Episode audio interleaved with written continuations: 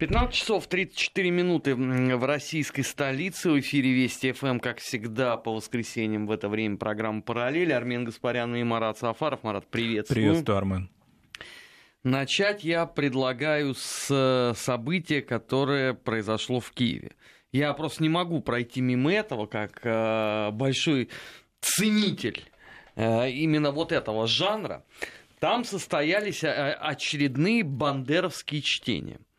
Ну, если раньше там э, был возможен хоть вообще какой-то плюрализм э, мнений, туда могли попасть э, люди с, ну, несколько, скажем, отличным э, взглядом на историю э, Аунупа, пусть даже их э, условно в итоговом э, вот этом сборнике опубликованных докладов и не было бы потом. Но тем не менее, то теперь вообще абсолютнейшее единодушие.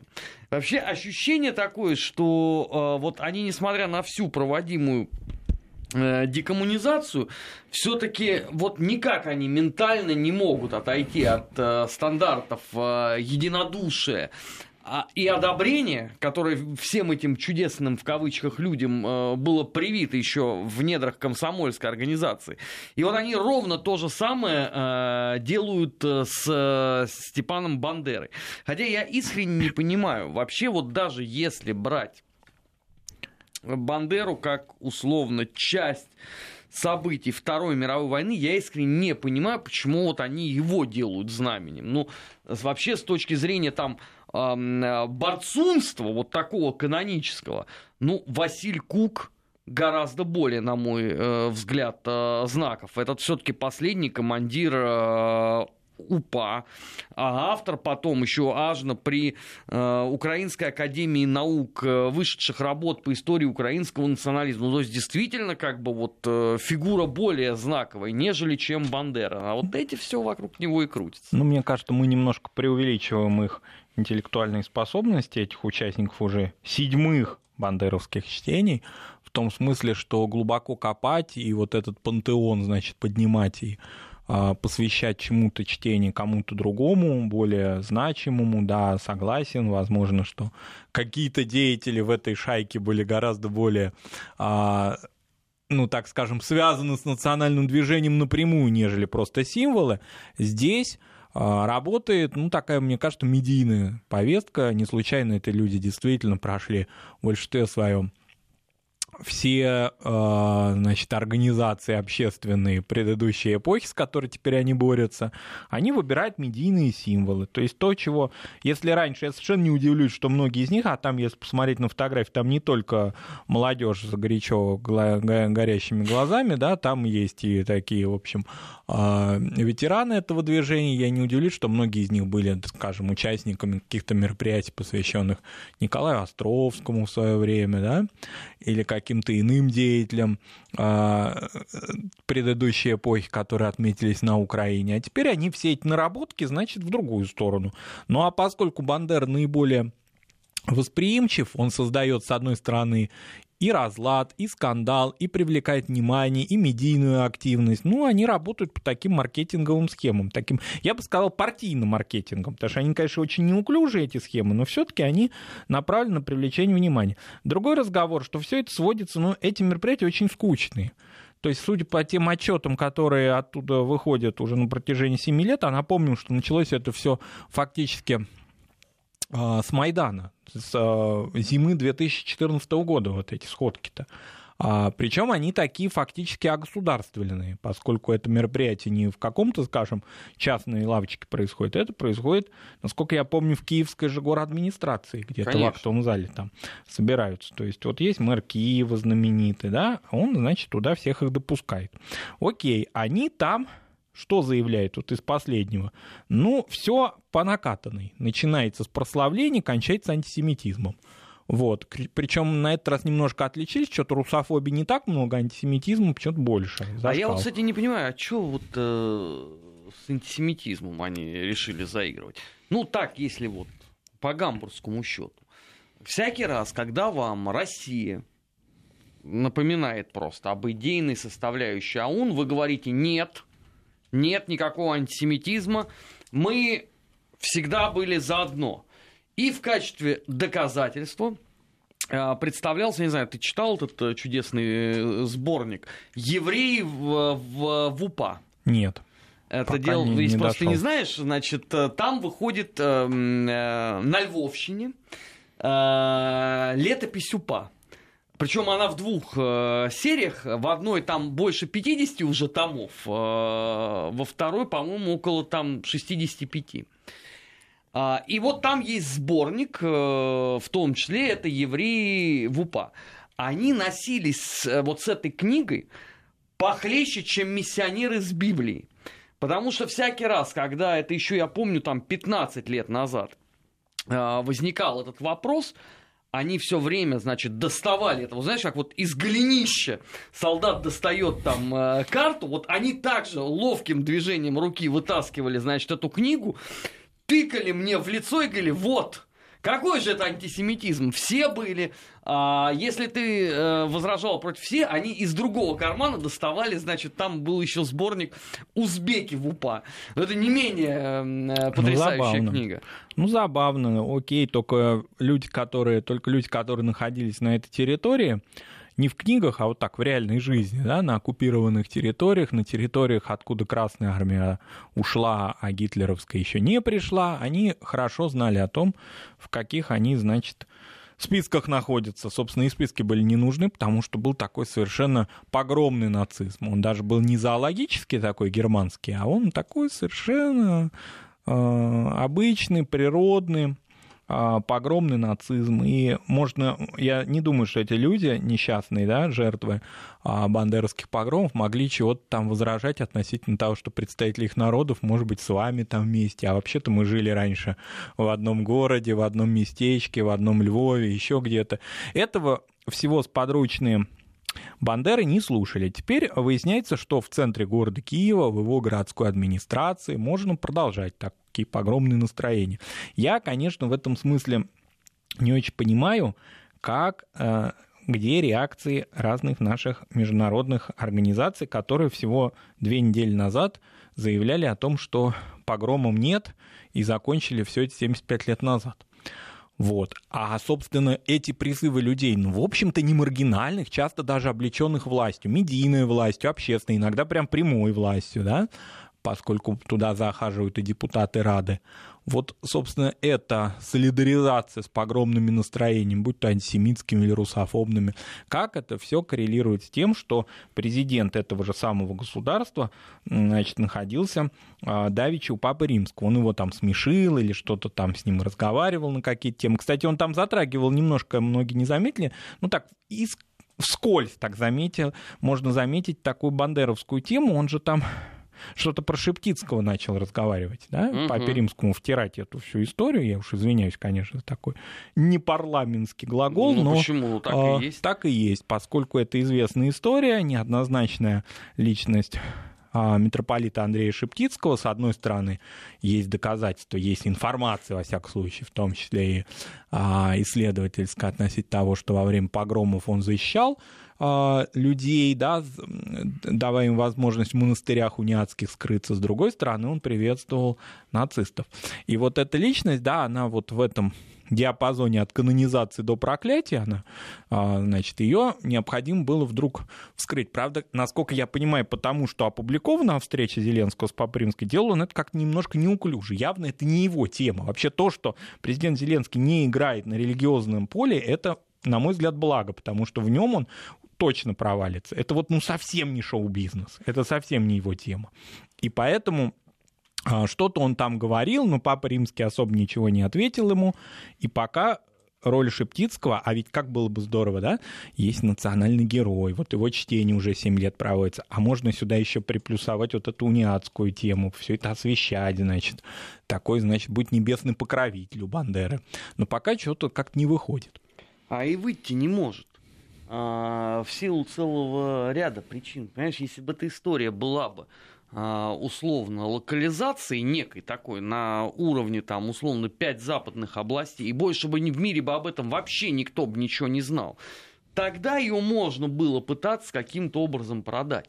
А если, извините, в Германии написаны фундаментальные работы, в том числе потому, что происходило на этих территориях, вы кому будете рассказывать, что, э, извините, там э, никакого отношения к радикальному нацизму это все не имело?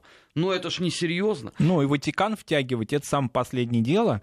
В Ватикане сейчас, сейчас только своих собственных проблем, идеологических, особенно в Старой Европе, в Восточной Европе, что ему явно не до Шептицкого. Мы сейчас на несколько секунд прервемся и продолжим. Вести ФМ. 15 часов 45 э, минут э, в российской столице. В эфире Вести программа «Параллели». А, сегодня МИД наш отреагировал на планы э, пражских властей поставить памятник солдатам армии генерала Власова. Ну, конкретно это, я так понимаю, что это первой пехотной дивизии вооруженных сил Комитета освобождения народов э, России. И МИД э, очень точно назвал суть явления, что э, подобного рода памятник – это откровенное глумление над десятками тысяч советских солдат и офицеров, которые погибли, принеся мир на чешскую землю. Параллельно, вот у меня возникает один простой вопрос. Ну хорошо, ладно. Вы сейчас пересматриваете историю. Ну, может, вы тогда сразу просто о главном поговорите? Ну, начните с Гейдриха. Ему памятник поставьте, ну, в конце концов, да, он же был наместником э, протектората Богемии и Моравия он там работал, был убит, выражаясь, опять же, современной терминологией, которая свойственна западному миру, он был, извините, убит э, в результате террористического акта. Собственно, в Рейхе это ровно так и называли.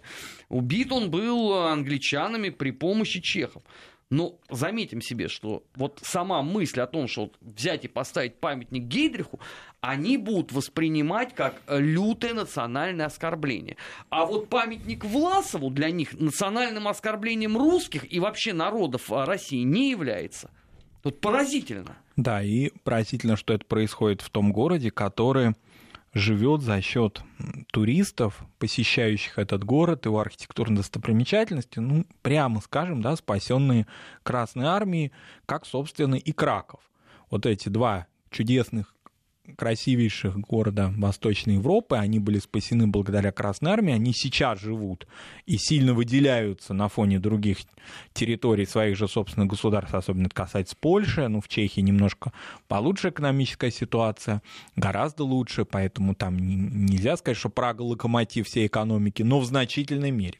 И вот в этих городах, которые спасены Красной Армией, которые не разрушены, которые первозданны, они не восстановлены, как немецкие города, вот мы совсем недавно в программе «Культурное путешествие» говорили о городе Кёльн, да, он на 90% был разрушен союзниками, и на 90 или на 100 уже фактически процентов был восстановлен. Поэтому турист туда приходит, э, трогает, значит, на ощупь. Денис, я перебиваю, да. больше, по-моему, пострадал только Любик, у которого да. там что-то там 97, что ли, 97 было процентов. Любика, да. И чуть ниже по отметка была у Дрездена. Да, и люди, которые, туристы, тратят свои собственные деньги, они, значит, ну, э, верят на слово, что это все восстановлено, восстановлены эти средневековые города из современного бетона. Здесь другая история, здесь история первозданная, и вот в этом городе, который был спасен э, Красной Армией, спасен Советским Союзом, вот такие вот мы происшествия слышим с точки зрения современной Чехии понятно, как и в Польше даже. Вот, кстати, интервью на этой неделе вышло с Лехом Валенца, очередное. И опять оно удивительно разрушает некоторые стереотипы о нем, да, таком антикоммунисте. Не русофоб он оказывается, а просто вот, значит, идейный наш был противник, и не наш даже скорее, а а, вообще он ни с кем особо не боролся, а теперь он считает, что он находится в неком таком авангарде мира польского, да, и призывает к тому, что мы, как мы, Россия, как сильная сторона в, этом, в, этом, а, в этой дискуссии острейшей, должны первыми протянуть руку, как бы обнулить все вообще претензии. Ну, как он это себе представляет? Вот как он это представляет? Опять он предлагает, при том, что здравые мысли он выдвигает, безусловно, Лех Валенца, но он, он опять... абсолютно прав, только это все мы уже проходили. Он предлагает опять какую-то комиссию создать из ну, 20 хорошо, там историков. Хорошо, Создали комиссию. От этого что поменялось? Вот она была создана в начале 90-х годов. Ничего не поменялось. Ну, там пока. Лебедева, по-моему, активнейшую да, роль да. играла. Она получила в результате высшую польскую награду. Да, и да. это единственное, что можно что мы даже, люди, которые вообще вот этим всем э, интересовались, это единственное, что мы можем вспомнить про эту совместно российско-польскую комиссию. Да, и поэтому, ну вот, собственно, вот она заседает. А, она имеет какую-то вот ценность с точки зрения академической, на мой взгляд, особо, ну, при всем уважении к коллегам, ну, публикация этих источников для такого долгого периода, почти четверть векового, количество источников, которые были опубликованы вне этой комиссии, за ее пределами, независимыми исследователями, оно тоже достаточно велико, да? Особого какого-то э, диалога, собственно, да, внутри самой комиссии по тем материалам, которые были опубликованы, нет. Что ее? Ее обновить, включить туда новых людей, да? Это ничего не это даст. ничего не даст. Это все будет упираться, извините, все равно э, в позицию Варшавы. Потому что, ну, э, о чем э, будет говорить эта комиссия? Да, Лех Валенца высказывает надежды на то, что в мае произойдут выборы в Польше, и вот ненавистный ему и очень многим полякам право и справедливость потерпит крах, он очень, значит, недоволен. Марат, давай честно, ты сам веришь вот в то, что э, право и справедливость потерпит крах? Это первый мой вопрос. И есть второй более важный, что те, кто при... если вот кто-то им придет на смену, что они будут занимать пророссийскую позицию в этих вопросах. Да, они, во-первых, первый вопрос, не верю в то, что потерпит крах, поскольку выборы промежуточные такие для этой партии в Европарламент показали, что очень хорошо она успешно туда более коптировала чем. своих представителей. Что касается пророссийской, это как к вопросу о постсоветском пространстве. Она должна быть прежде всего пропольская. Вот на сегодняшний момент то, что говорит Лех э, Валенция, это пропольская позиция, поскольку он действительно говорит об интересах своего собственного государства в геополитическом раскладе. Например, очень интересные мысли относительно того, что он считает, что некие третьи силы стравливают Польшу и Россию, поскольку не хотят некого вот такого вот мирного взаимоотношения между крупными славянскими а, преимущественно да, государствами, жертвами. Ну, не знаю, это какая-то конспирология. Мне представляется, что все инициативы по разжиганию идут, собственно, из самой Варшавы. Какие-то третьи лица, ну что, Соединенные Штаты или Великобритания, уходящие, ставящие себе на смену, значит, Польшу в Европейском Союзе, вот так сильно постарались для этого. Ну, мы знаем, что Польша сама проявляет всяческие инициативы, да, посвященные а, не только историческим сюжетам, сюжетам прошлого, но и тому, чтобы вооружаться до зубов кто просит, собственно, постоянных, а, с постоянными просьбами к Соединенным Штатам обращается о размещении военных баз, например, да. Поэтому здесь э, все это справедливые, верные мысли, и многие польские политики, не такие известные, как, наверное, самый знаменитый поляк Лех Валенц, высказывают такие трезвые идеи. Многие устали от права и справедливости, многие устали от этого, от этой русофобии, которая идет в ущерб польской экономике, например она идет. При но... этом планы-то совершенно другие. Вот э, Давича, польский политолог э, Конрад Ренкас, небезызвестный, заявил открытым текстом, вот сейчас цитирую, да, для понимания вот этих сме- смелых идей давайте собирать комиссию. Это лишь не только к нам относится, еще к соседней стране. Значит, он открытым текстом говорит, Польша не будет вторгаться на запад Украины ради возвращения Волыни и Галиции, запятая. Но когда рухнут нынешние остатки украинской государственности и оставшаяся после нее территория будет нуждаться в управлении, Варшава будет к этому готова. Дальше он говорит.